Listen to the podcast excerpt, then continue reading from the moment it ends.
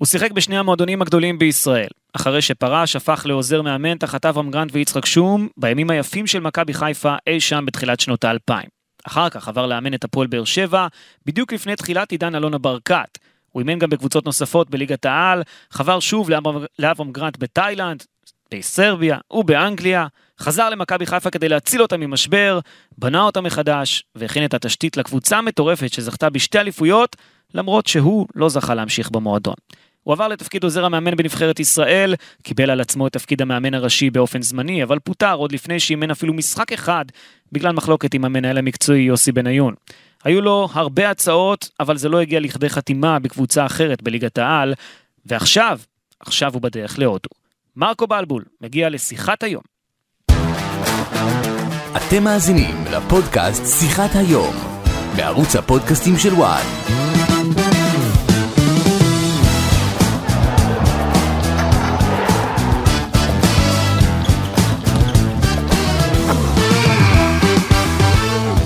שלום לכם וברוכים הבאים לפודקאסט שיחת היום בוואן, והפעם אנחנו עם אחד ממאמני הכדורגל המובילים בישראל, זה שבחודש האחרון חגג 55 ויעשה את הטיול הגדול שלו לאסיה ממש בעוד כמה ימים, אחרי שחתם בקבוצת נורט איסט יונייטד מהליגה ההודית. אני אסי ממן, ביחד איתי נמצא עורך וואן, גידי ליפקין, שלום גידי. שלום אסי, מה שלומך? מצוין, הכל טוב, וכמובן נאמר שלום גם לעורך שלנו, מרקו בלבול, שפותח פרק חדש בקריירה, שלום מרקו. ערב מצוין. מה שלומך מרקו? נהדר. תגיד מרקו, נהדר. יש לי ראש, ראשית שאלה, מה קורה לשחקן שמאחר אצלך 20 דקות לאימון? הוא עולה לאימון? אחרי 20 דקות לאימון. כן. א', הוא נקנס, וב', לא. למה? נגיד, אתה איחרת היום, אז מה אנחנו אמורים לעשות? אבל אנחנו, אצלנו אומרים שהמאמן מתעכב, הוא לא מאחר. הבנתי, אז אתה בגלל זה תיתן לנו בונוס של כמה סקופים במהלך השיחה איתך. סקופים. אה, למה לא? לא כבר. עכשיו אני אתן לכם אחד, אז אני אהיה חייב רק שניים. מה הראשון? מה הראשון? תכף תשמעו. אוקיי, עכשיו כבר הכנסת אותנו למתח. הכניס אותנו למתח, כן. מרקו, כבר הרסת? קיבלת חיסונים כבר? חיסונים כן, הרסתי כן, אבל יש עוד כמה סידורים קטנים. הבנתי, אני- אתה... אני- אני מוכן לטיסה. את- אתה אה, מתרגש אה, לקראת הטיסה והפרק החדש בחייך? אני חושב שזה אתגר אה, גדול מאוד עבורי, לאמן במדינה עם תרבות שונה ממה שהייתי רגיל עד היום. אסי הזכיר בפתיח שהייתי באנגליה והייתי בסרביה והייתי בתאילנד, אבל אה, ממה שאני הבנתי, הודו זה שונה לגמרי, אבל, אה, וזו הולכת להיות חוויה מאתגרת מאוד, ואני אני תמיד הרגשתי לקראת תפקיד חדש שאני לוקח עליו אחריות. הבנתי שעשית תחקיר אה, מקיף על הודו, יש לך איזה בן אה, משפחה שהוא מדריך טיולים? כן, יש לי, יש לי. הבן דוד שלי, יוסי בלבול, אחד המדריכים המובילים, צריך להגיד, בישראל להודו. עשיתי תחקיר על התרבות, על המנטליות. אני בא מוכן. תגיד, אה, טוב, קודם כל הטיול שלך להודו הגיע קצת מאוחר, דרך לא? אגב, עשיתי לו פרסומת עם זה. כן, הוא עכשיו חייב לך הרבה. הטיול שלך להודו הגיע קצת מאוחר, לא? אתה יודע, הרבה טסים להודו אה, לפני, אה, בוא נגיד ככה, אחרי טיול צבא כזה, אתה יודע. אצלי זה קודם כל עבודה ואחרי זה פלז'ר, אבל אוקיי. אני תמיד הייתי איש של עבודה, וזה מה שעניין אותי, לא טיולים להודו ולא טיול אחרי צבא. היית- בגיל צעיר אני בכדורגל, וזה מה שאני אוהב לעשות הכי הרבה. היית באנגליה, בווסטהאם, היית בסרביה, היית בתאילנד, עכשיו הודו. זה מעניין אותך להיות במקומות חדשים בעולם? אני חושב שאין כמעט מאמנים שהלכו לכל כך הרבה מקומות מעניינים כאלה. קודם כל, מהניסיון שלי במדינות אה, שעבדתי במיוחד באנגליה, שזה היה וואו אחד גדול, לעבוד בפרמייר ליג, שזו הליגה הכי טובה בעולם. אה, רק לפני שבוע, שבועיים, מנור סולומון שחתם שם, ובירכתי אותו על זה שהוא הולך לשחק בליגה שהיא מטורפת, שהוא ייהנה מכל רגע. אה, בתאילנד זאת הייתה חוויה בלתי רגילה. חשבתי שאני אגיע למקום שאין כדורגל, אבל הופתעתי ממש לטובה. אה, גם מהשחקנים התאילנדים, המשמעת שלהם, החריצות שלהם. כל ההוואי שם במגרשים היה מדהים. וסרביה זה מדינה של ספורט, של כדורגל, נהניתי גם לראות שם טניס, כדורסל, אה, פשוט זו הייתה חוויה בלתי רגילה להיות במועדון גדול כמו פרטיזן בלגרד. אני יודע שהתלבטת רבות לגבי הודו, והסביבה הקרובה שלך אמרה לך לא לקחת את הודו, למרות שהיועצים הקרובים אליך, אנשי הכדורגל, אמרו לך זו הזדמנות אה, טובה מבחינתך, מבחינת ההזדמנויות שאחרי זה זה יכול ליצור לך.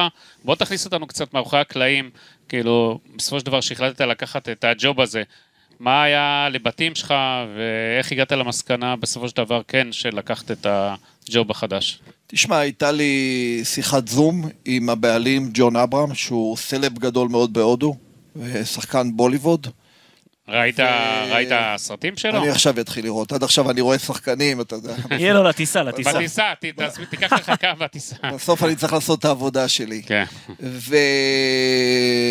אוהד אפרתי, שהוא המנהל המקצועי. הישראלי, הישראלי שצריך... לה- ש- שעושה עבודה טובה שם, ובשיחה הזאת הבנתי שאני הולך להיות הפרזוטר הראשי של הפרויקט הזה, שכל מה שאני רוצה כדי ליישם את הפילוסופיה שלי, את האני מאמין שלי במועדון הזה, הם ייתנו לי, אה, וזה מה שרציתי בעצם. רציתי להיות באמת זה שמקבל את האחריות, גם לטוב וגם לרע, וברגע שקיבלתי זה לא הייתה לי אפילו התלבטות. אבל החיים בהודו, אתה יודע, זה לא פשוט.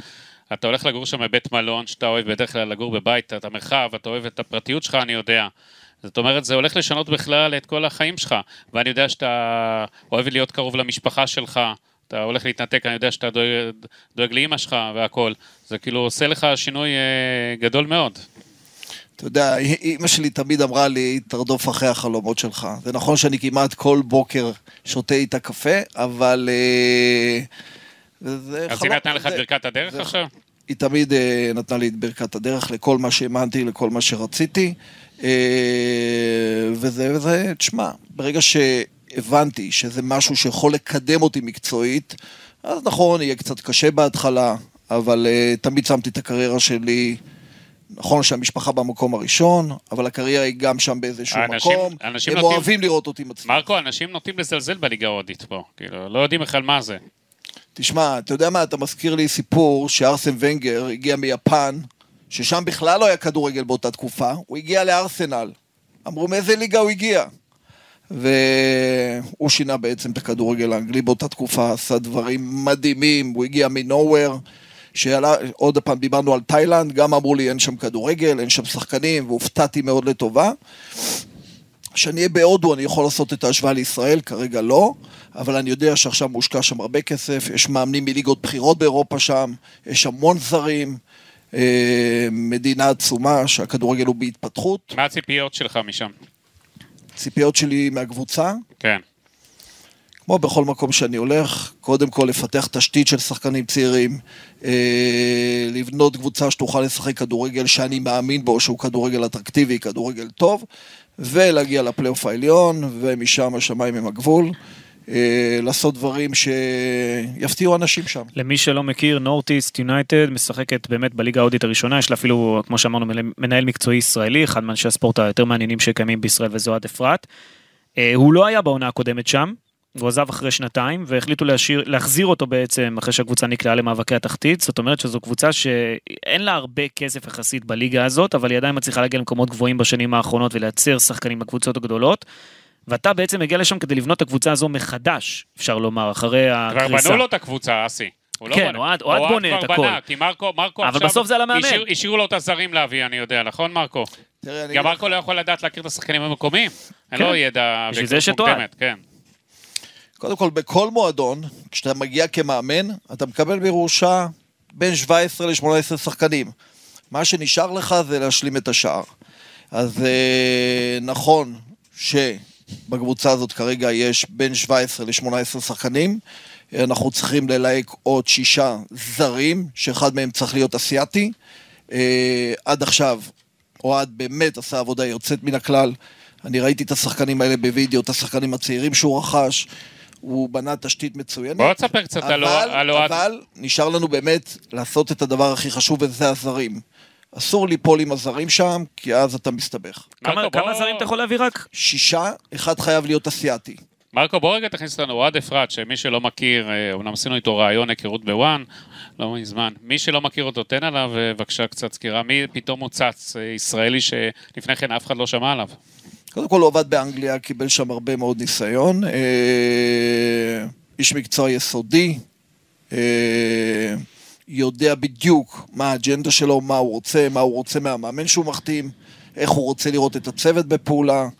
אה, תיאום הציפיות בינינו היה מצוין, הבנו אחד את השני, דיברנו באותה שפה, גם עם הבעלים דרך אגב, שהזכרתי אותו מקודם, וזה בעיניי מה שחשוב. אתה יודע שבסופו של דבר, אתה והמנהל המקצועי והבעלים מבינים מה התפקיד של המאמן ומכבדים את זה. בעוד שבוע בערך אתם מתחילים את האימונים, יש בליגה ההודית קבוצות עם הרבה כסף, כמו מומבאי סיטי שהיא בבעלות של מנצ'סטר סיטי, אה, סיטי גרופ מה שנקרא, או הקבוצה מגואה שהיא בבעלות של רדבול, יש להן הרבה כסף עם בעלים ששווים מיליארדי דולרים, ככה שזה לא יהיה קל, ואתם צריכים לחשוב חכם יותר ולנהל את הסגל נכון מבחינת הקבוצה שלכם שיש לה פחות כסף. הקטע הוא שהכל אפשרי, כי בליגה ההודית יש פלייאוף, מה שאומר ששש הקבוצות הראשונות נכנסות לרבע גמר, חצי גמר וגמר, והכל בעצם על האליפות בסיום העונה.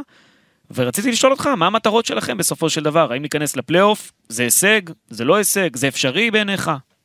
קודם כל הייתי במקומות כבר שלא היה הרבה כסף, והפערים היו ענקיים, והצלחתי לייצר שם דברים מאוד מאוד מאוד יפים וטובים, ולקחת את הקבוצה אה, לצמרת של הכדורגל הישראלי, וזה היה בסכנין. אה, וזה היה בעזרת חשיבה טקטית טובה, בעזרת רכישה טובה של שחקנים, וזה מה שאנחנו צריכים לעשות בנורסטיסט. וברור, להיכנס לפלייאוף העליון זה תהיה הצלחה, כי אתה כבר דיברת על הפערים בתקציבים ולא דיברנו על קרלה ועל ג'אם צ'פור ועל עוד קבוצות. וכן, ניכנס לפלייאוף העליון, ואני מאמין שאי אפשר לעשות שם דברים יפים ודברים גדולים, אבל uh, אתה יודע, אני אוהב לדבר על המגרש ולא ב... מרקו, אני מבין שאחד... במיקרופון. אחד הדברים שאתה עושה הכנה, שלמדת על המנטליות שלהם. אתה, אתה גם אמרת, סיפרת, שלמשל, כשבאת למכבי חיפה, אז אחד הדברים שלמדת, שהמאמן לשעבר, באחת הקדנציות שלך, אה, פשוט לא הבין את המנטליות הישראלית, ובגלל זה הוא פספס את כל השחקנים ואת הקבוצה. זאת אומרת, כל מאמן צריך לבוא מוכן, לא, לא להתאים את עצמו, לא את הקבוצה למנטליות שלו, אלא להתאים את עצמו לאותה מנטליות מקומית. כי כל מדינה יש לה את השפה שלה, את ההתנהגות השונה שלה, את מה שהשחקנים רגילים, מה שלא רגילים. זה מה שאתה עכשיו לומד בהודו ומה המסקנות שלך. אתה יודע, קראתי מאמר על סקולרי בצ'לסי, כן. שהוא היה בצ'לסי. הוא פשוט הגיע עם אג'נדה של אימונים בסגנון ברזילאי, שהם יותר איטיים, פחות קצביים. בסופי שבוע לקראת המשחק, במאג' דה מינוס אחד, או יומיים לפני המשחק, הוא היה אמור את הקצב כמעט לאפס. ובאנגליה השחקנים רגילים להתאמן בקצב מאוד מאוד גבוה. הוא לא הבין את זה, הוא לא הצליח להתחבר אליהם, ולכן הוא גם סיים את התפקיד שלו אחרי שישה משחקים. אתה חייב ללמוד את התרבות של המדינה שאתה מגיע אליה. ומה הגעת מבחינתך? את המנטליות שלה, אתה... מה המסקנות שלך עכשיו שאתה בא מוכן כבר להודו? מה... אחת המסקנות, נגיד, המרכזיות מבחינתך? אחת המרכזיות זה שאתה, כמו בכל מקום אבל, שחקנים מאוד דומים, אבל שאתה חייב להיות שם מנטור של השחקנים, להיות מאוד סמכותי, להיות uh, מאוד ברור איתם מה הדרישות שלך מהם, ולגרום להם לנוע קדימה, לגרום להם מוטיבציה בקבוצה. זה דברים שאני עשיתי בכל מקום, וגם שם אני אצטרך לעשות. ש... לפי מה שאני שמעתי בהודו, השחקנים שם אמנם הם מקצוענים, זאת אומרת הם מתעסקים רק בזה, אין להם עוד עבודות או משהו כזה. אה, לרוב גם כולם גרים באותו קמפוס, נמצאים, זאת אומרת הם נמצאים ביחד 24 שעות ביממה. אבל יש להם איזשהו חוסר בהבנה בדברים הבסיסיים של כדורגל, ויש שם איזושהי מנטליות של מעמדות בהודו. מבחינת השחקנים, זאת אומרת, קאסטות. כן, אם יבוא מישהו שהוא בא ללמד את הכדורגלן ההודי איך לשחק, הוא יעשה הכל, אבל הכל כדי ללמוד ממנו, כל דבר שתגיד להם, הם יעשו, אה, בלי אפילו, אתה יודע, בלי, בלי לנסות לערער אותך או את, ה, את, ה, את הדעה שלך, אז אולי אפילו יהיה לך יותר קל לעזור להם להשתפר, לא? כן, אבל זה לא רק ללמד לעשות. זה חשוב מאוד שהם ירצו להתאבד בשבילך למגרש, שהם יתחברו אליך באמת, ולא יעשו רק את מה שאתה אומר להם. אז איך עושים את זה? כי אם זה מצד אחד אה, עניין של מעמדות, אתה חייב להיות סמכותי, מצד שני אתה לא יכול להתחבר אליהם יותר מדי. זו עבודה, זו עבודה, זו עבודה, זו השקעה, זו חשיבה מחוץ לקופסה, זה, זה למצוא דרכים יצירתיות כדי להניע אותם, כדי לגרום לך להאמין במה שאתה אומר להם וללכת אחריך עד הסוף, ולעשות את uh, מה שצריך לעשות על המגרש. אני מבין שגם uh, פול גרובס ונייל uh, קלארק מגיעים איתך לקבוצה ההודית, נכון? כן, ויש להם יתרון גדול מאוד, חוץ מזה אני מכיר אותם עם אנשי מקצוע מעולים, והיתרון השני, הם עבדו בליגה ההודית, הם מכירים אותם מצוין, שזה יתרון ענק. יהיה לי עוד uh, שני עוזרי מאמנים הודים, יהיה לנו עוד אנליסט הודי ואת אוהד, אני חושב שזה צוות מצוין, שייתן את כל המעטפת שמועדון מקצועני צריך. מרקו, בוא מהודו נעבור לנבחרת ישראל. כמה אתה עכשיו, שאנחנו מדברים כבר כמה חודשים אחרי מה שקרה, אותו יום שסיימת את דרכך בנבחרת ישראל, ולמעשה פוטרת, למרות שאתה אמרת שהתפטרת, אז נגיד התפוטרת. מה האמת? זו בוא, השאלה. ת- האמת? בוא תכניס אותנו, מה אה, היה? לא, לא, האמת היא מאוד ברורה. אני חושב שגם אני וגם יוסי, הבנו שזה לא יכול ללכת ביחד, ובעצם נפרדנו, ונפרדנו ברוח טובה, רוח ג'נטלמנית, גם מראשי ההתאחדות, מאורן, ברוח טובה, השארתי שם דלת פתוחה, ואני בעתיד ארצה מאוד לחזור להיות שם. אתה חושב שאתה יכול להיות עוד מאמן נבחרת ישראל בעתיד? סליחה? אתה חושב שאתה יכול להיות מאמן נבחרת ישראל בעתיד? לא הבנתי את השאלה, באמת שלא. מה זאת אומרת? לא הבנת. סגרו, ל- בהתחלה אמרו, זהו, מרקו גמר, שרף את עצמו. אורן אמר לי בשיחה וגם בתקשורת שהדלת פתוחה בפניי תמיד, אה, וככה זה... אתה. חושב שאתה ראוי לאמן את נבחרת ישראל?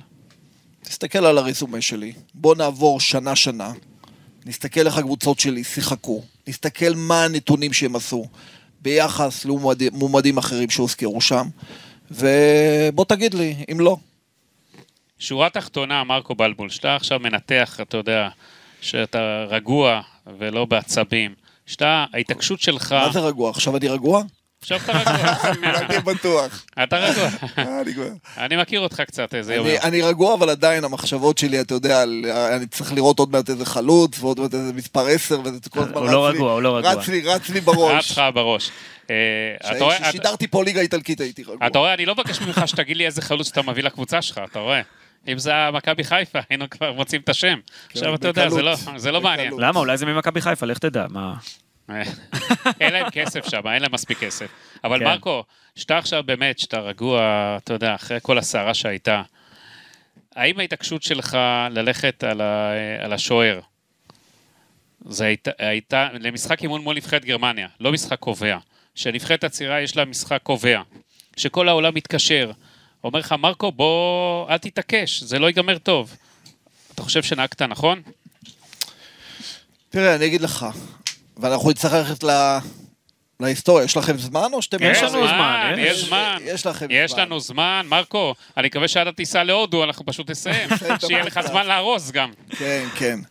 תשמע, עכשיו דיברנו על כן. למה לקחתי את הג'וב בהודו, דיברנו על אוהד, דיברנו על הבעלים, על ההסכמות שבינינו, על זה שאני בא להיות הפרזנטור של, ה, של התפקיד הזה, מה, שהאחריות שלי להיכשל, שהאחריות שלי להצליח, אה, וזה מה שחיפשתי. וגם בג'וב הזה מול אורן חסון זה היה מאוד ברור, שאני בא כמאמן ראשי, שההחלטות המקצועיות הן שלי, וסיכמנו, דיברנו באותה שפה, באותה אג'נדה, על אותם רעיונות, שאנחנו יכולים לקחת שחקנים מהנבחרת הצעירה, כדי שישחקו בנבחרת הבוגרת, בתנאי אחד.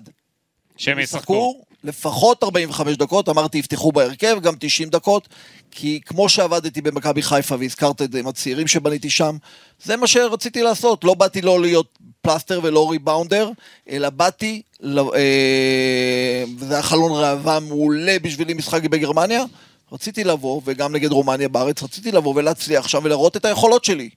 ברגע שהבנתי שאני לא יכול להראות את היכולות רגע, שלי, וה- קודם, אז זה- כשאתה זה מונ- נגמר.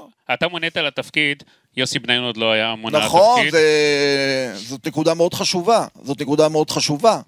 אה, כי אם אני ויוסי היינו נפגשים בהתחלה ועושים תיאום ציפיות, יכול להיות שהיינו נפרדים באותו רגע, יכול להיות שלא, אבל היינו עושים תיאום ציפיות. מרקו, אבל יש לי שאלה, שיוסי בניון מונה, אתה גם הרגשת, או באו לך מסרים כאלה מכל מיני מקורבים, שבעצם אתה לא המועדף מבחינת יוסי בניון לאמן את הנבחרת, ואז אולי, אם היית יודע שיוסי בניון כן רוצה אותך אחרי זה לאמן את הנבחרת, אז אולי לא היית מתעקש על דניאל פרץ בצורה כזאתי, ושובר את הכלים. ידעת אולי, טוב, ממילא, אני לא אאמן פה עוד שבועיים שלושה, כי יביאו מישהו אחר רוצים, אז אני אלך על העקרונות שלי. אני לפחות אשמור על העקרונות שלי, ולא יצא סמרטוט, כאילו, אם נגדיר את זה בצורה זאתי, שקיפלו אותי. תחדד את השאלה, אני פשוט לא... האם, אם יוס... השאלה היא, האם זה שיוסי בניון פתאום מונה כמנהל מקצועי, ואתה הבנת שאתה לא זה שיוסי בניון ימנה בסופו של דבר כמאמן הנבחרת עוד חודש, חודשיים, אז זה נתן לך יותר את העניין ללכת על העקרונות שלך. זאת אומרת שאם היית יודע שיוסי בניון כן יבחר אותך, או שאתה מועמד המוביל מבחינתו, אז אתה כן היית בסופו של דבר כן מתפשר על דניאל פרץ, ונותן למרציאנו לעמוד אה, מבחינתך, שהוא יהיה השוער מול גרמניה, ולא מתעקש על כך, ונותן לצעירה לאלון חזן את אה, דניאל פרץ. קודם, קודם, קודם כל רציתי ארבעה שחקנים צעירים לנבחרת. כן. הבנתי את הצרכים של האנדר 21, אבל בכל מקום בעולם, גם במועדונים, אבל- קבוצת הבוגרים קודמת לנוער. תענה אבל למה שאמרתי, מרקו. אני. תתייחס בבקשה. קודמת אה, לנוער. ברגע שהבנתי שהאג'נדה של יוסי שונה ממה שהיא שלי, אז אמרתי, אני, זה לא משנה מה הייתי עושה, לא הייתי יכול להצליח, כי אני לא טוב בלבוא, לא עם השחקנים שאני מאמין בהם, לא עם האג'נדה שאני מאמין בהם, אני לא טוב בזה.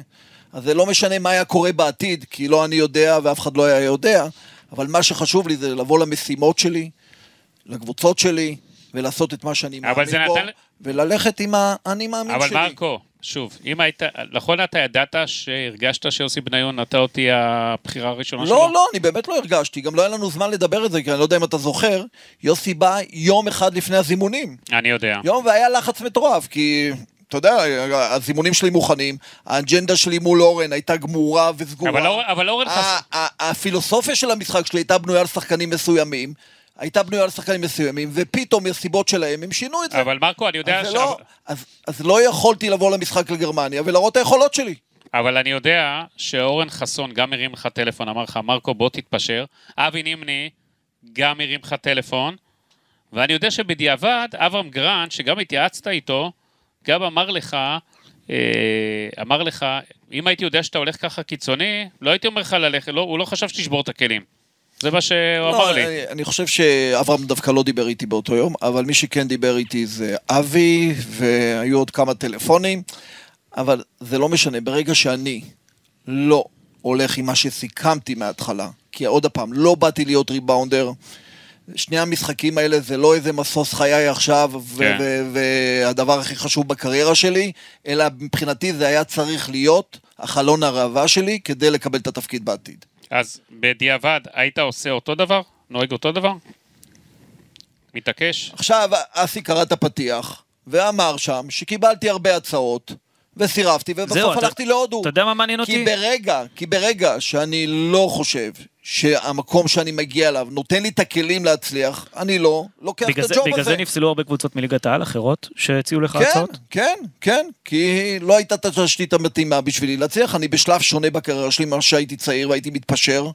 היום אני במקום שאני רוצה את הכלים בכדי להצליח מרקו- ולהמשיך לבסס את השם שלי. מרקו, אולי פספסת פה, אה, אתה יודע, את ההתקדמות הבאה שלך. כי במובן? מסוים, אני אומר, יכול להיות שבאה קבוצה גדולה בליגת העל, אני לא יודע מי, כן? אני לא, לא מכיר את ההצעות באמת שהיו לך, אבל אני יודע שהיו הצעות. אה, בסוף הפרק שלך עם מכבי חיפה, אני יודע, עשית שם משהו גדול, בנית קבוצה שעד היום רצה וזוכה בתארים, ועוד נדבר עליה בהמשך, אבל כשבאה קבוצה ואומרת, תקשיב, אין לנו את אותם תנאים כמו שהיו במכבי חיפה, או שאנחנו נרצה לעבוד בשיתוף פעולה, יכול להיות שמהר מאוד פסלת את ההצעות האלה, ובעצם מנעת אולי את האפשרות שלך לקחת קבוצה לתארים, להצלחה. לא, אבל אסי, לקחת אותה קדימה. אני אגיד לך, מרקו, לא היה לו הצהרים ממכבי תל אביב. כן? לא, אני יודע שהיו קבוצות, לא, אבל אבל... היה לו, היה לו סתם, הפועל חיפה. הוא בא, בוא, אני, רואים עכשיו שמרקו בלבול צדק, כי הוא בא ליואב כץ, כן. אמר לו, אני רוצה את כל נושא הכושר, לעשות אצלך בצורה יותר מקצועית, להכניס אה, אביזרים, להכניס עוד מאמן כושר והכל. עכשיו, מה, מה אנחנו רואים עכשיו? כותרות, יואב כץ, יש עודף משקל של שחקנים, אנחנו רואים בתחילת עונה. מה זה אומר?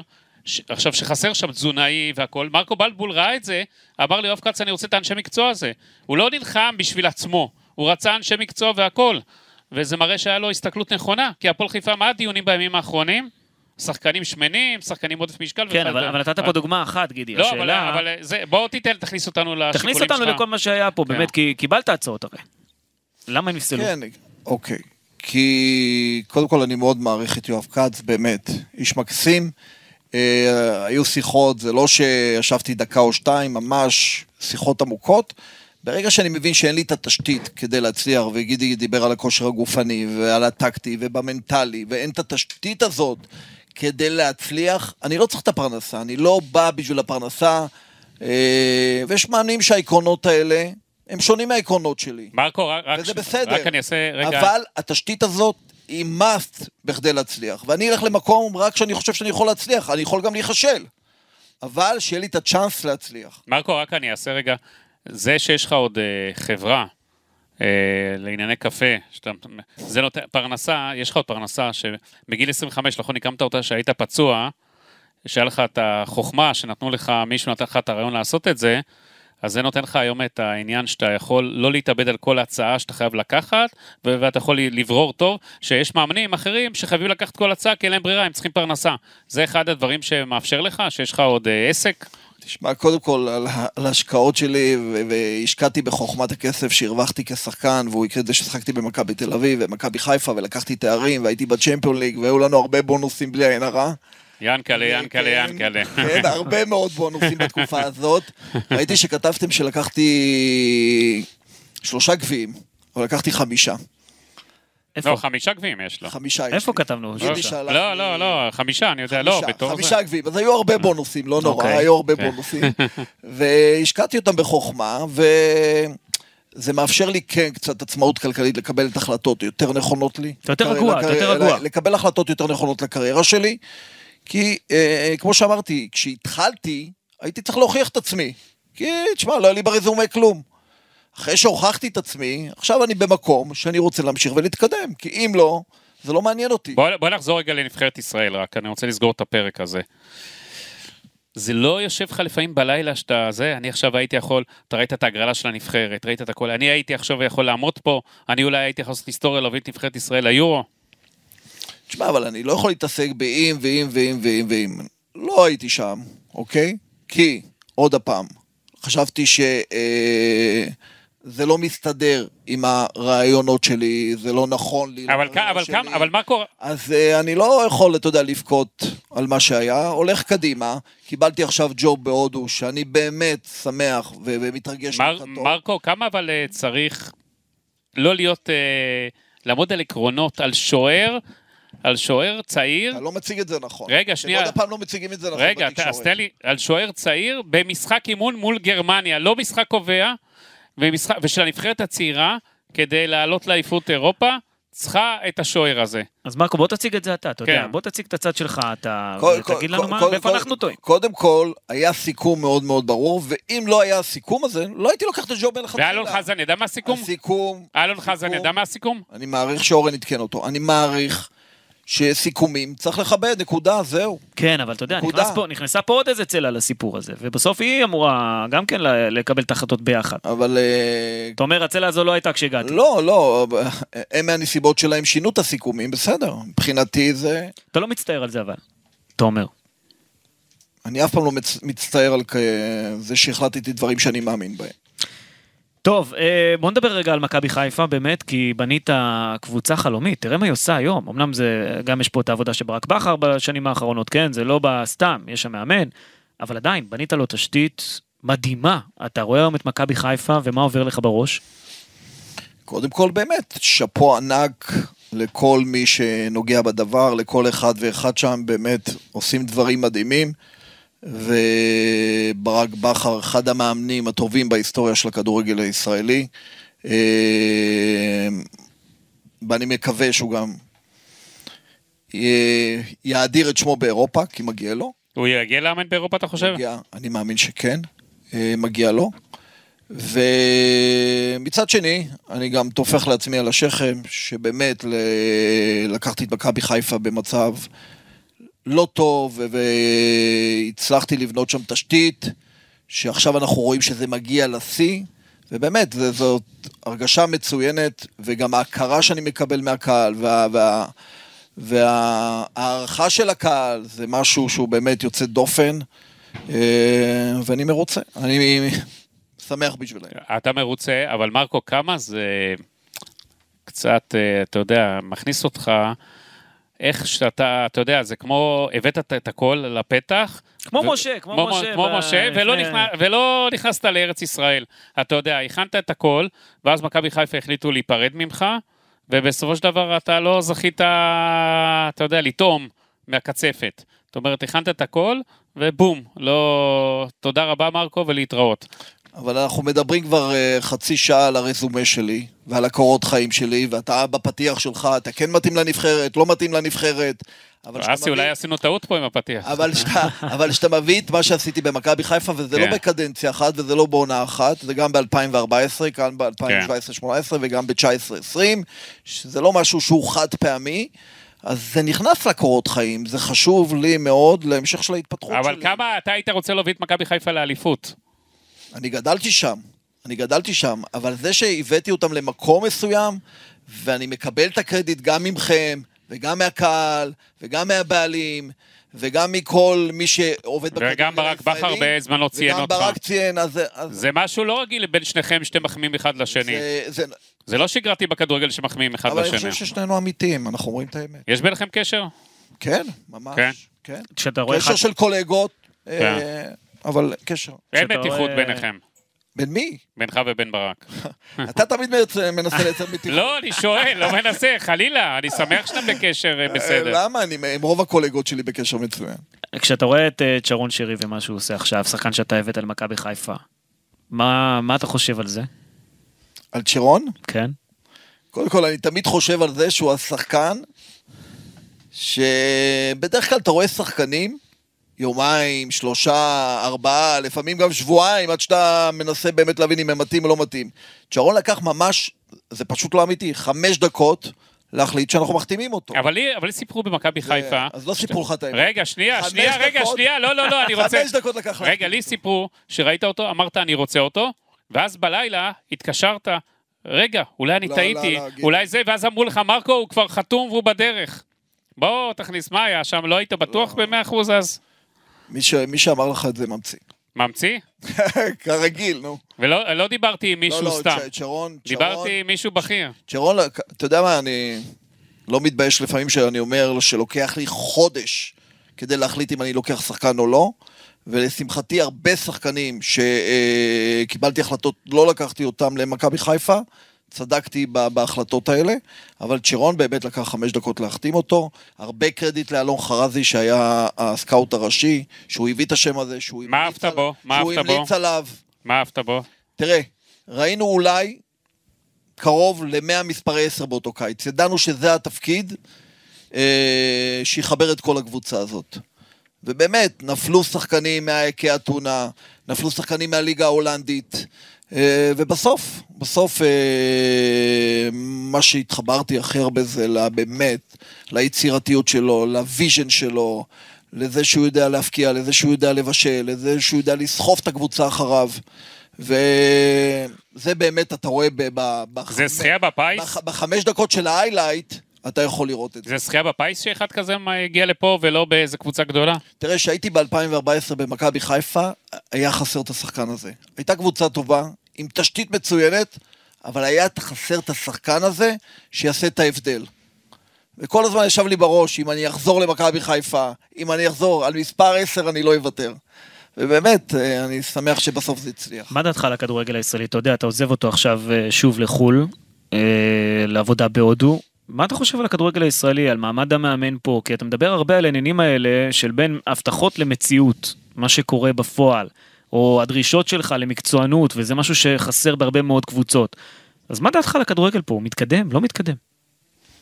תשמע, אנחנו רואים אה, את מכבי חיפה, מכבי תל אביב, הפועל באר שבע, אה, מתקרבות בהרבה מאוד היבטים לאירופה, מבחינת קהל, מתקנים, אה, דרכי עבודה, פילוסופיית משחק, אה, מנהלים מקצועיים שעכשיו אנחנו רואים במועדונים שזה מבורך מאוד.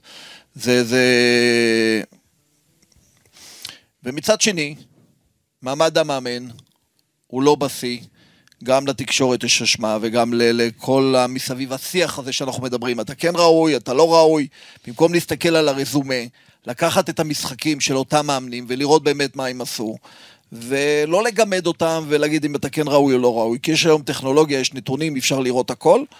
אה, וכן צריך להרים את מעמד המאמן. תגיד, כן. מרקו, אני רוצה דווקא לחזור עוד למכבי חיפה. הבאת, אחד השחקנים שהבאת, זה השוער של מכבי חיפה, ג'וש. ג'וש כהן. אני יודע, אני יודע שאז הראו לכם עוד שוער, והיה לך עוד שוער לראות שם, ובסוף החלטת ללכת עליו, ואתה, וגיורנטמן גם ראה. תכניס אותנו מה בסוף אהבת בו, לא אהבת, וחשבת שהוא יגיע למש, לכזה מעמד ולכזה יכולת. הבאתם אותו בכלל כשוער מחליף הרי, בהתחלה. תשמע, היו לנו, הייתה לנו אופציה ישראלית אחת, שאני לא אגיד את השם, למה? לא אגיד. עכשיו אפשר, כבר יש התיישנות, יש כדי- התיישנות, יש התיישנות. אף פעם אין התיישנות. זה שוער אה, שעכשיו משחק בליגה? אה, לסירוגין. לסירוגין אז אה, מזל שלא הבאת אותו. נכון. לסירוגין זה אה, מישהו מאשדוד, השני. לא, לא חשוב. לא חשוב. לסירוגין. לסירוגין. אה, והייתה לנו אופציה של עוד שוער זר, יהודי, סליחה, יהודי אמריקאי, וג'וש. כשאתה רואה את ג'וש, ראית בחור שקבלת החלטות, היה קשה מאוד לראות כי ה-level של הליגה הזאת מקשה להראות את היכולת האמיתית של, של שחקן, אבל כן ראית מישהו שהוא מקבל החלטות נכונות, שהוא קר רוח, אה, שהוא כל הזמן ממוקם טוב, שהוא מרוכז מאוד במשחק, מאוד שקט, נותן ביטחון, וזה מה שאהבנו, גם אני, גם גיורא, והחלטנו להביא אותו. הקבוצה שיש עכשיו מכבי חיפה, אמנם אנחנו מקליטים אה, לשם הגילוי נאות לפני המשחק אה, הערב של הקבוצה במסגרת מוקדמות ליגת האלופות, לאן היא יכולה להגיע? אתה חושב, הקבוצה הזאת הנוכחית, מבחינת הסגל שחקנים? תשמע? אני זוכר שקיבלנו את שטרום גראץ במוקדמות אה, ליגת האלופות, והיא הייתה קבוצה מאוד מאוד חזקה. לא הרבה נתנו סיכוי ודאי למכבי חיפה לעבור אותם, ועברנו אותם, ואחרי זה אה, נכנסנו לשלב הבתים עם מנצ'סטר יונייטד, עם בייר לברקוזן, אה, עם אולימפיאקוס, ולא הרבה נתנו לנו שם סיכוי לקחת נקודה. וכמעט העפלנו למקום השני שם בלברקוזן עם ישראלביץ' בדקה ה-90, הוא החמיץ שם החמצה נוראית שהייתה מעלה אותנו לשלב הבא, והיינו עושים היסטוריה שאני חושב ששום קבוצה ישראלית לא הייתה שוברת את השיא הזה יותר.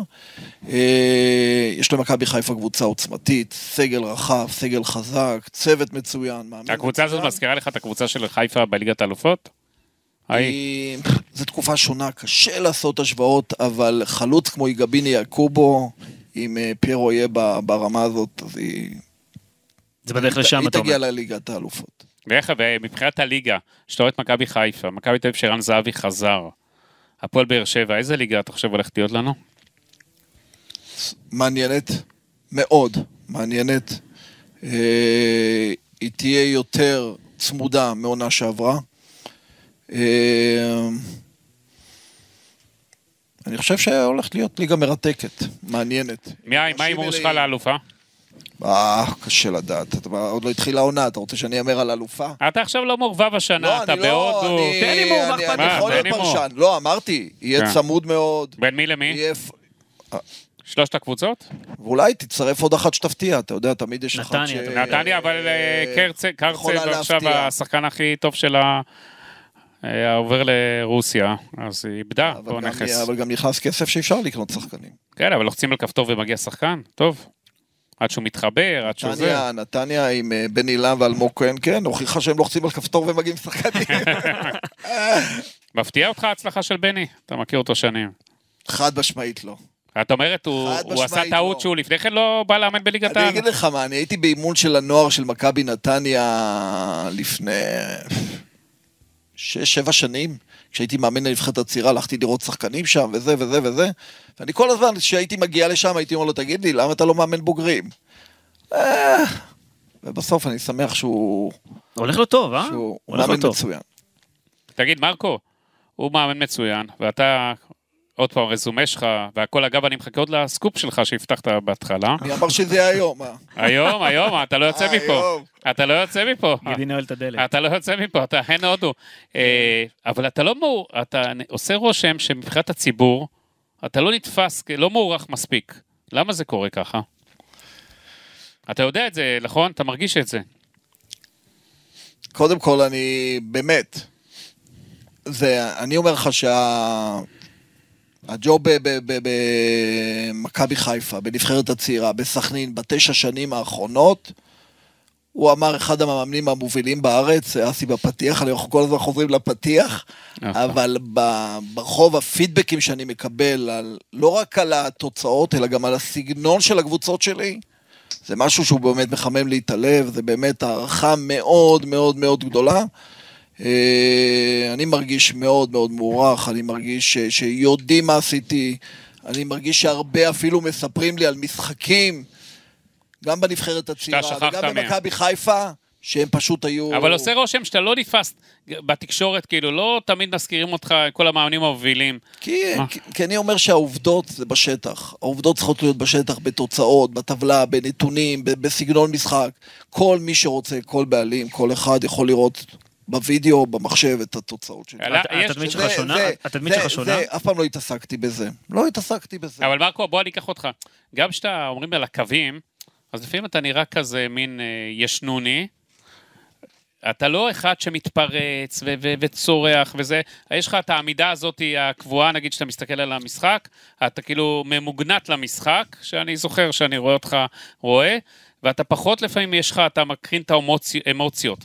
ואז זה כאילו, אה, זה, מרקו ישן, מר... אתה שמעת את כל הדברים האלה, את השיח עליך, כל מיני לפעמים, לא?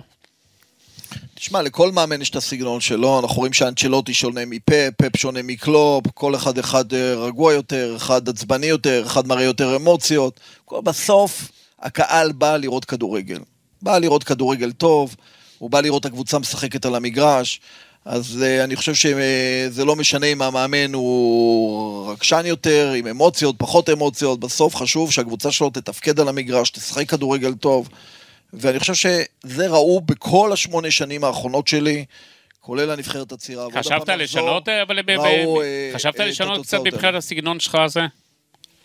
אני מאוד אוהב את הסגנון שלי, אני מאוד אוהב את מה שאני עושה. מה כמו- לא- מה לא יודעים עליך, מרקו? מה לא יודעים עליי? כן, שאלה קצת אה, קשה. מאוד, הכי קשה שיכולה להיות. כי אנחנו מדברים על ענייני תדמית, אתה יודע, הרבה פעמים אה, אנשים מסתכלים עליך ורואים אותך בטלוויזיה ולא יודעים הרבה על מי, מי אתה באמת. קודם כל, גידי אמר אדיש, זה ההפך הגמור. מישהו אוקיי. שנוסע, ל, אתה יודע, ל, אה, לאמן בחו"ל הרבה פעמים ומנסה לרדוף אחרי החלום ובאמת להצליח, אז זה לא יכול להיות אדיש, שזה... אני מאוד ממוקד במטרה, מאוד ממוקד במה שאני עושה, מאוד יסודי במה שאני עושה. ואולי משהו שלא יודעים עליי זה החיבור שלי, דיברנו על אימא שלי בתחילת הזה, שהיא באמת הייתה מודל מבחינתי, היא דחפה אותי, היא הייתה השראה שלי, לא להישבר בימים אה, שהם קשים, והיא הייתה תמיד אומרת לי, יגיעו ימים קשים, אתה לא נשבר, ובימים טובים להישאר צנוע. אז אה, אני חושב שזה המוטו שלי לחיים, וכל פעם רואים שבאמת אני ממשיך את הקריירה ודוחף אותה קדימה. מרקו השחקן היה, אפרופו דיברת על הקריירה שלך בתור שחקן גם. שיחקת הרבה, מעל 200 הופעות במכבי חיפה, שיחקת גם במכבי תל אביב, זכית בתארים. מה היה הרגע הכי גדול שלך, בוא נגיד ככה, כשחקן, איך שאתה רואה את זה? וואו, היו הרבה רגעים. היו הרבה רגעים, זה... תן לנו קצת סיפורים מהעבר, משהו. עלייה לצ'מפיון ליג. אה, זאת הייתה חתיכת היסטוריה, המשחק בפארמה הייתה חתיכת היסטוריה. אה, משחק עם נבחרת ישראל בברית המועצות לפני שהיא התפרקה. זאת הייתה היסטוריה. היה...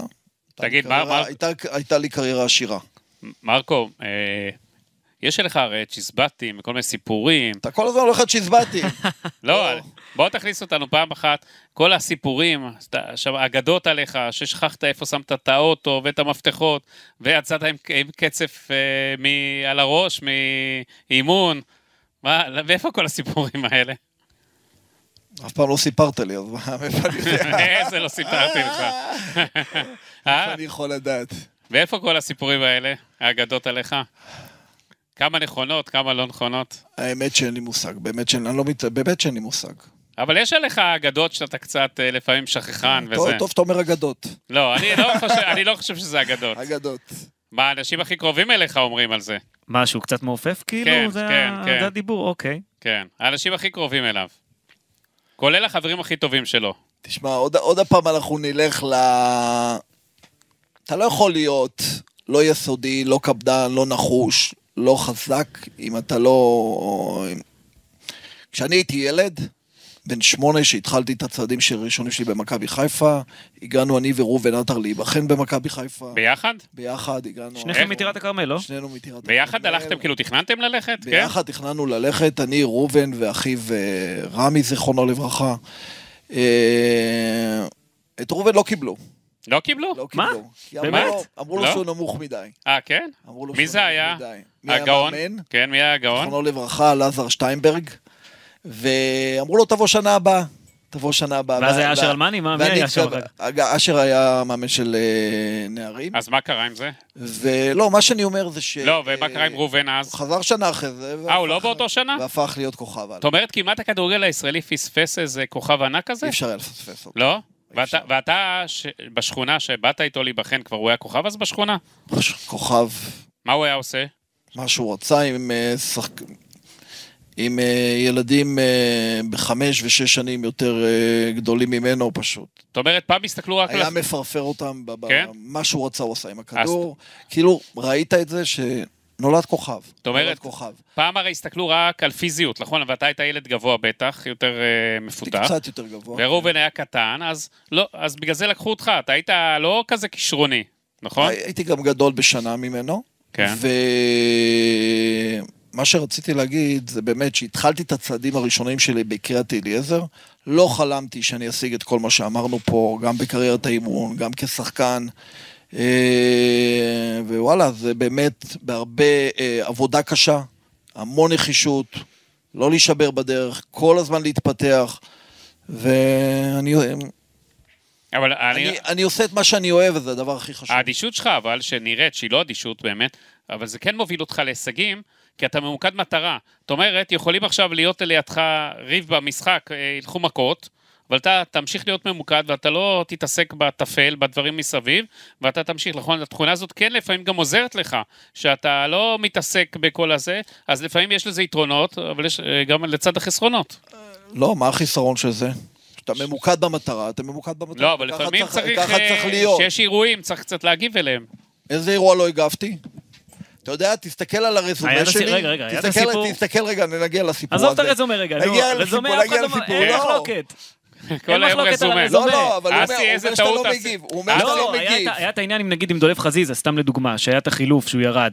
שאתה לא שמת לב שהוא בא ללחוץ לך יד. אתה יודע, בדיוק באותו משחק. אה, שינו את החוקה. שאתה יוצא מהצד שהוא הכי קרוב. עכשיו, אוקיי. דולב יצא מצד שני, כן. עד שהוא הגיע אליי עבר איזה עשר דקות. אני כבר שכחתי שהחלפתי אותו. אתה גדול, מרקו, אתה גדול. לא, ובדיוק הייתה סיטואציה שהוא הגיע אליי, הייתה כן. סיטואציה שהיינו ממש קרובים להפקיע גול, והייתי ממוקד בה ב-100%, וגם כיוונתי את אחד השחקנים לאיזה פעולה. ווואלכ, אתה לא יכול גם להיות בתוך המשחק, וגם מסביב, וגם מה שקורה מהצדדים, ועוזרי מאמנים שלך מפה. ורעש של קהל, כן. וזה לא נורא, וגם באימון הרבה פעמים, כשאני מאוד ממוקד, מאוד ממוקד במה שאני עושה, אני לא רואה שום דבר חוץ מהאימון. זאת אומרת, יכול, יכולים לעבור, זה לא מעניין אותך, אתה, אתה יודע לעשות, יש לך את היכולת הזאת, נכון? אני ממוקד מטרה. זה לא משנה מה, אי אני אפשר לעשות. ממוקד מטרה, נקודה. זאת אומרת, גם נקודה. שאתה- גם שאתה נגיד עובד עכשיו על אה, רואה שחקנים, נגיד שאתה, יחפשו אותך כל העולם, אתה לא תענה לאף אחד, נכון? אתה ממוקד. אני אתה אח- מנתק את עצמך. אני אחזור, אני אחזור, אבל כשאני עושה משהו, אני עושה משהו אחד, אני לא עושה אתה לא עושה כמה דברים. יחד. לא. אתה לא אחד שעושה... לא, אני יכול, אבל אני אעשה את זה פחות טוב. מרקו, אה, בעיניך, מה החלומות שלך? לאן הקריירה שלך עוד יכולה להגיע? בוא נגיד ככה, אה, אם אתה מסתכל קדימה. עכשיו אתה הולך להודו, זה בסדר, אבל... יש לך עוד עשר, בוא נגיד? יש לך את העשר שנים עכשיו הטובות שצריכות להיות לך... כן, עכשיו זה, הגיל הזה, גיל 50 פחות או יותר, שזה הגיל חמישה. שמאמנים באים עם הכי הרבה ניסיון, יודעים מה הם רוצים עצמם. אנחנו רואים דווקא בעולם תופעה שמאמנים מעל גיל 70 פתאום פורחים, חוזרים לאמן. כן, הניסיון הפך להיות משהו מאוד רניירי. מאוד, מאוד מאוד חשוב. אם אתה ממציא את עצמך מחדש כל הזמן, אם אתה עושה התאמות לשינויים, ואנחנו רואים את אנצ'לוטי בריאל מדריד בגיל, הוא לא מבוגר, אבל 64, 63, עם הצלחה פנומנלית. כן. אנחנו רואים אה, פריחה של אה, מאמנים בגיל מאוחר. החלומות שלי זה להמשיך להתקדם ולהצליח. אתה חושב שהודו זה מקפצה בעצם ל- ל- לעתיד? הבאתי את ארסן ונגר כדוגמה מהליגה היפנית. אז זאת אומרת, אסי, יכול להיות אה, שאנחנו נראה את תיקח את מרקו... המאמן של פריס סן ג'רמן היום, אני מאמין שהוא. יגיע רחוק, יגיע רחוק מאוד. אסי. אגב, הוא לקח- אליפות על חשבון פריס סן ג'רמן נכון. לפני שנה. נכון. אסי, נכון. יכול להיות שמרקו בלבול, פרמייר ליג, מכוון לנו ליגה צרפתית מהודו. למה לא? הלוואי, בשבילו. למה לא? יכול מה- יכול להיות שיהיה דבר כזה, מרקו? הלוואי. מה, מה החלום, אה, מה החלום שלך מבחינתך? אסי אמר, מה, שאתה עכשיו סימנת את הודו, מה המטרה הבאה שלך בראש כבר? קודם כל להצליח בהודו. קודם כל להצליח עם ה... באמת, נתנו בי אימון בלתי רגיל. וכל מה שמעניין אותי זה להצליח בנורסט איסט יונייטד, לעשות עונה מצוינת, וזה מבחינתי הכי חשוב. תגיד, הנבחרת, אתה חושב שהיא צריכה לעלות ליורו? איך שאתה רואה אותה? עם הסגל הקיים. אתה יודע, יש שחקן שחתם בפרמייר ליג עכשיו, מנור סולומון, זה... יש התקדמות, אפשר להגיד, אצל חלק מהשחקנים בנבחרת גם. תשמע, קודם כל אני חושב שבאמת אלון נסע פה, אה, אה, כל הכבוד לו, קפץ למים באמת אה, עמוקים ולא פשוטים, נבחרת ישראל אה, אה, זה ג'וב מאוד מאוד קשה בכדורגל תראה, הוא לא ממורמר. ב- זה נדיר גם במאמנים, אתה יודע, מפרגן. זה כזה. ג'וב- זה זה ג'וב מאוד קשה בכדורגל הישראלי, מאוד קשה. נבחרת, אבל ו- אז אתה אומר שזה ג'וב קשה, למרות קשה שזה פעם מאוד. בכמה חודשים, ויש לך סיסטה הרבה חודשים. זה, אבל כשזה מגיע לפיק, הלחץ הוא מטורף, כי אתה באמת, בסופו של דבר אתה תחרותי ואתה רוצה להצליח. וכשאתה מגיע לפיק של המשחקים האלה, הלחץ הוא מטורף. כן? זה מאפס איזה לחץ. מה מה עובר? יש לך, יש לך שני משחקים שאם אתה לא מצליח, אתה אאוט. אין לך אפשרות, זה לא ליגה שאתה יכול לתקן, להגיד שבוע הבא, עוד שבועיים, עוד חודש. תגיד, אה, ווילי אתה רוטן... אתה בא ממוקד מטרה ואתה חייב להצליח. תגיד, ווילי רוטנשטיין, אתה עבדת איתו. בוא תכניס אותנו על הבן אדם. גם, אני לא הבנתי שאחד כמוך עם כזה ניסיון שיש לך, הוא העדיף שאתה תהיה למעלה ביציע, במקום שאתה תהיה לידו בספסל, ויהיה לו מישהו שמכיר ומישהו שיכול להפרות אותו. זה נראה לי כאילו ווילי היה לו one man show, הוא חשב על עצמו. זה, ואני לא מקבל את כל ה... אתה יודע, ההסברים שלו, פעם שאלתי אותו, לא, למעלה רואים טוב, וזה חשוב לי שיגידו לי מה קורה. הרי אה, צריך במאני טיים לקבל החלטות, פתאום לעשות חילוף כזה, לעשות זה, ולדבר עם השחקן כזה באמצע המגרש, במשחק, סליחה. למה אתה לא התק... אני יודע שאתה לא אהבת את זה, אתה יכול להגיד לי שזה לא הפריע מי לך? מי אוהב את זה, גידי? כן, בא למה לא באת אה, לווילי, מיסטר אה, ווילי, אני יותר לא יושב למעלה, אני מרקו בלבול, אני בנבחרת ישראל רוצה לעזור לך, ואני לא באתי להיות פה תקן בובה או תקן של אה, מסתכל מלמעלה. למה אתה לא עשית את זה? ואני יודע, אתה יכול לספר לי שהכל היה בסדר קודם כל, ומבחינתך... שאלו את השאלה הזאת הרבה מאוד פעמים. ועד היום נתת לי תשובה, תשובה כנה. פעם אחת עכשיו תיתן תשובה בוא כנה. נדבר פתוח, מה, באמת, זה זה הפריע לך? אנחנו פה בפודקאסט מדברים פתוח, אתה רואה פה, חופשי. אה, אתם רואים שכל מה שמפריע לי אני אומר. כן. אני לא... אני חושב שהרעיון הזה, של קודם כל לשים מישהו מלמעלה, שבאמת יכול לראות את התמונה מלמעלה, אנחנו רואים את זה בפוטבול ב- בכדורגל היום, בכל מועדון אה, גדול באירופה, את האנשים שיושבים למעלה, הם גם מורידים וידאו למחצית, וזה מה שעשינו בנבחרת. זה אה, תפקיד מאוד חשוב. ברגע שווילי אמר לי שהוא רוצה שאני אעשה את זה כי יש לי אה, יותר ניסיון בטקטיקה, יש לי יותר ניסיון בדברים שהם חשובים לו, לא היה לי אפילו, אתה יודע, מחשבה שנייה להגיד לו לא. לא. כי זה היה חשוב. אהבת את זה אבל? זה היה חשוב. אהבת את זה? זה לא חשוב אם אהבתי או לא. די, נו, מרקו. כשאני מדבר עם העוזרי מאמנים שלי, ואני דורש מהם דברים, אז זה לא מעניין אותי אם הם אוהבים או לא. יש לי שאלה, אתה העוזר הבכיר שלך עכשיו בהודו, תשים ביציע? מה זה? אתה העוזר הב- הבכיר שלך בהודו, תשים עכשיו ביציע? אם אני אחשוב שאין לי אף אחד, ובלמטה אני באמת לא אראה טוב את המשחק, אז יכול להיות שאני אשים אותו עם איש קשר, שהוא אבל למטה, כמה- כדי שהוא יעביר. תראה, זה, הכל תלוי מה יש לך ב staff. כמה ווילי באמת היה שומע לך, או עושה מה שהוא רוצה בסוף? לא, היו לנו ישיבות של שעות וימים, ו... ו... באמת. איך אתה רואה את הביקורת שהייתה עליו פה? וניתחנו דברים לעומק ביסודיות. איך אתה רואה את הביקורת אחרות. עליו שהייתה פה? אני לא מכיר מאמן שלא מקבל ביקורת, זה לא, לא חדש, בטח לא בנבחרת. אוקיי, עכשיו... אה, הוא השאיר פה חותם, לדעתך, בכדורגל הישראלי אחרי כל השנים שלו? אני חושב שהוא עשה עבודה טובה מאוד בתשתיות, בפיתוח של אה, מאמנים, בפיתוח של המרכזי מצוינות, בפיתוח של הקורס הפרו. אז למה יש עליו כזה- שהיה בסטנדרט מאוד גבוה. למה יש עליו כזאת ביקורת פה? עוד פעם, אני חושב שביקורת בכדורגל תמיד יש, כי בסופו של דבר, אה, כשאנחנו רוצים לראות בנבחרת ישראל באמת, ודיברתם על זה שהיא כבר משוועים לזה שהיא תעלה לטורניר גדול, ואנחנו מאוד מקווים, אז יש אכזבה ותמיד תהיה הוא ביקורת. עשה, הוא עשה טעות תמיד תהיה? ביקורת. הוא עשה טעות בעיניך כשהוא ירד לתפקיד המאמן, כי שם, אתה יודע, הדרך לפיטורים יותר קצרה, בוא נגיד ככה, מאשר תפקיד המנהל המקצועי, שבא וממנה מאמנים, ומחליט הדרך, ומתווה מדיניות, פתאום הוא ירד לקווים, ואז התחילה, אני חושב, הביקורת האמיתית עליו, לא? תראה, ברגע, שאתה לוקח את האחריות ויורד לקווים, אז כמובן שאתה צריך להיות מוכן גם לקבל ביקורת, אבל זה, זה הייתה נראה שיש לו תשוקה מטורפת אה, להיות המאמן, וזה בסדר.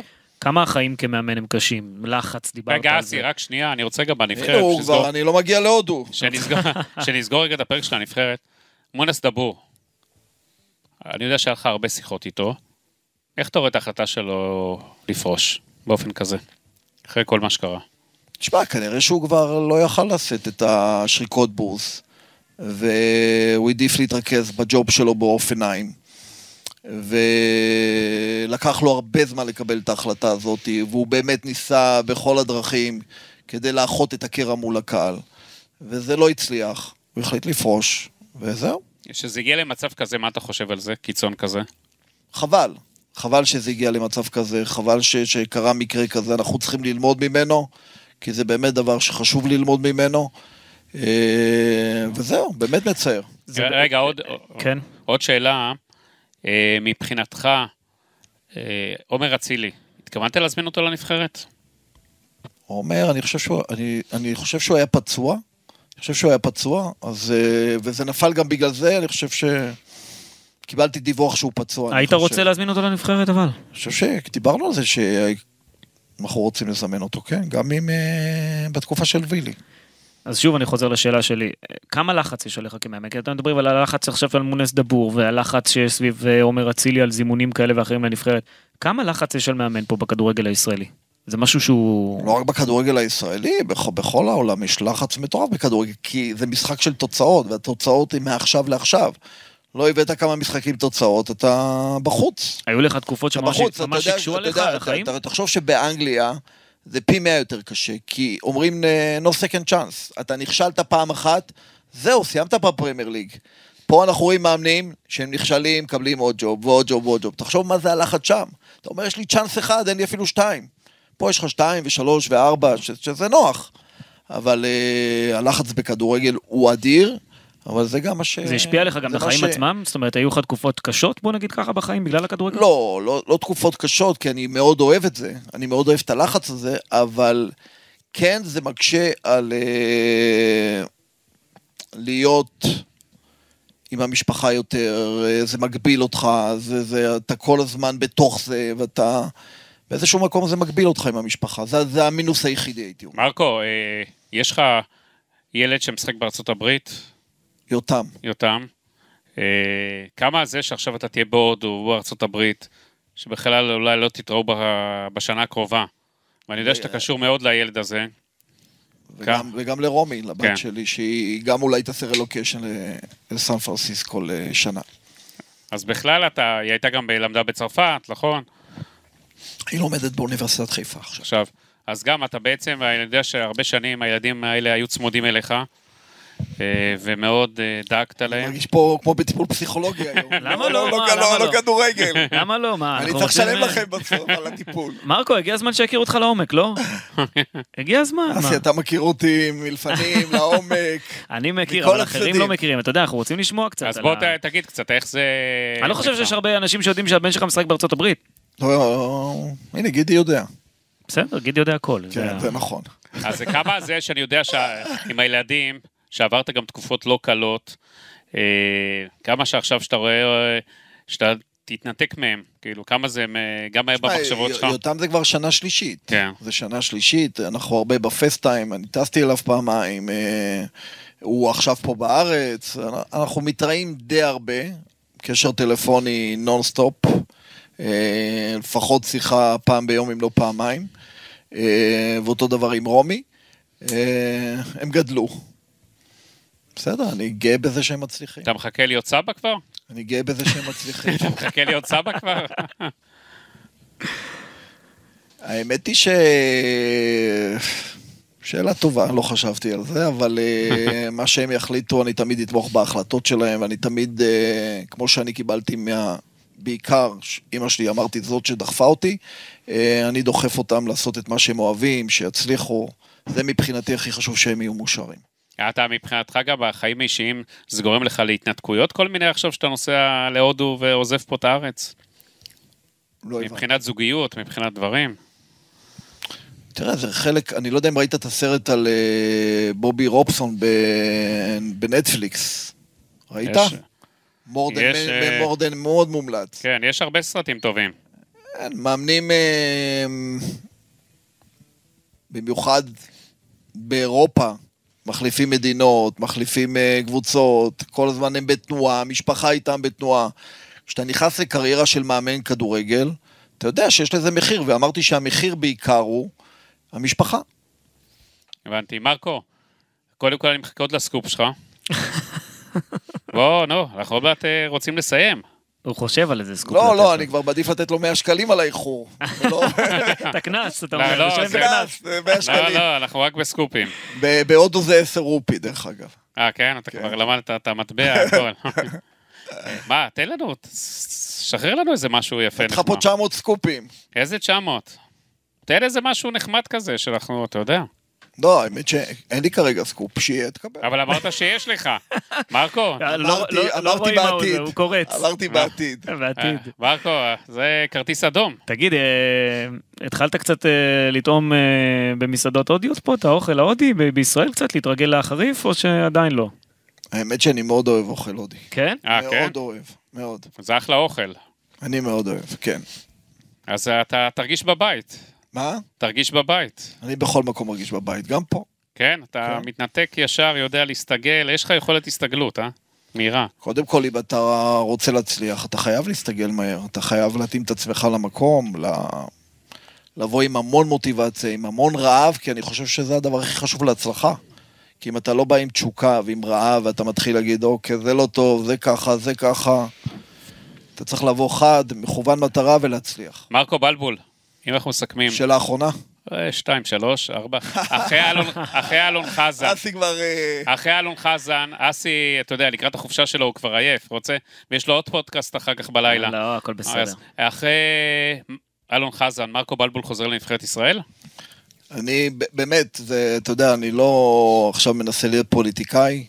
הג'וב שהכי מעניין אותי עכשיו זה נורסטיס יונייטד. מכבי חיפה, לא, לא, לא חושב רחוק, באמת שאני לא חושב רחוק. מכבי חיפה, אתה תחזור לעוד אני לא- קדנציה? לא, לא חושב רחוק. לא, אבל ש- אתה- אתה חושב בדמיון שלך אחרי לא, לא, כל הקדנציה. באמת, באמת שזה לא בדמיון אפילו, כי בכדורגל אתה לא יכול... אני לא האמנתי שאני אגיע להודו השנה. כשקיבלתי את הטלפון מאוהד, הודו, אמרתי, וואו, לא חשבתי לרגע. אתה יודע שיכולתי לחתום בהפועל חיפה פתאום, בעוד כמה קבוצות שהציעו, ופתאום אתה מגיע להודו. תשמע, הכדורגל הוא דינמי, הוא מפתיע, וזהו, וזה מה שיפה בו. זה גם מה שיפה בו. אז אתה רוצה עוד איזה הצעה כזאת מפתיעה מחו"ל אחר כך. אני, אני, אני רוצה להתקדם. רוצה להתקדם מפה עוד שלב קדימה. מה החלום, חלום, החלום שלך באמת, שאתה שם, שאתה תפרוש מאימון, זה מה שעשיתי והשגתי את מה שרציתי. בוא, תשתף אותנו. מה החלום שלי באימון? כן, למה עוד סימנת לעצמך? הרי סימנת לעצמך, אני יודע. תשמע, לקחתי תארים כשחקן, לקחתי תארים כעוזר מאמן, ברור ש...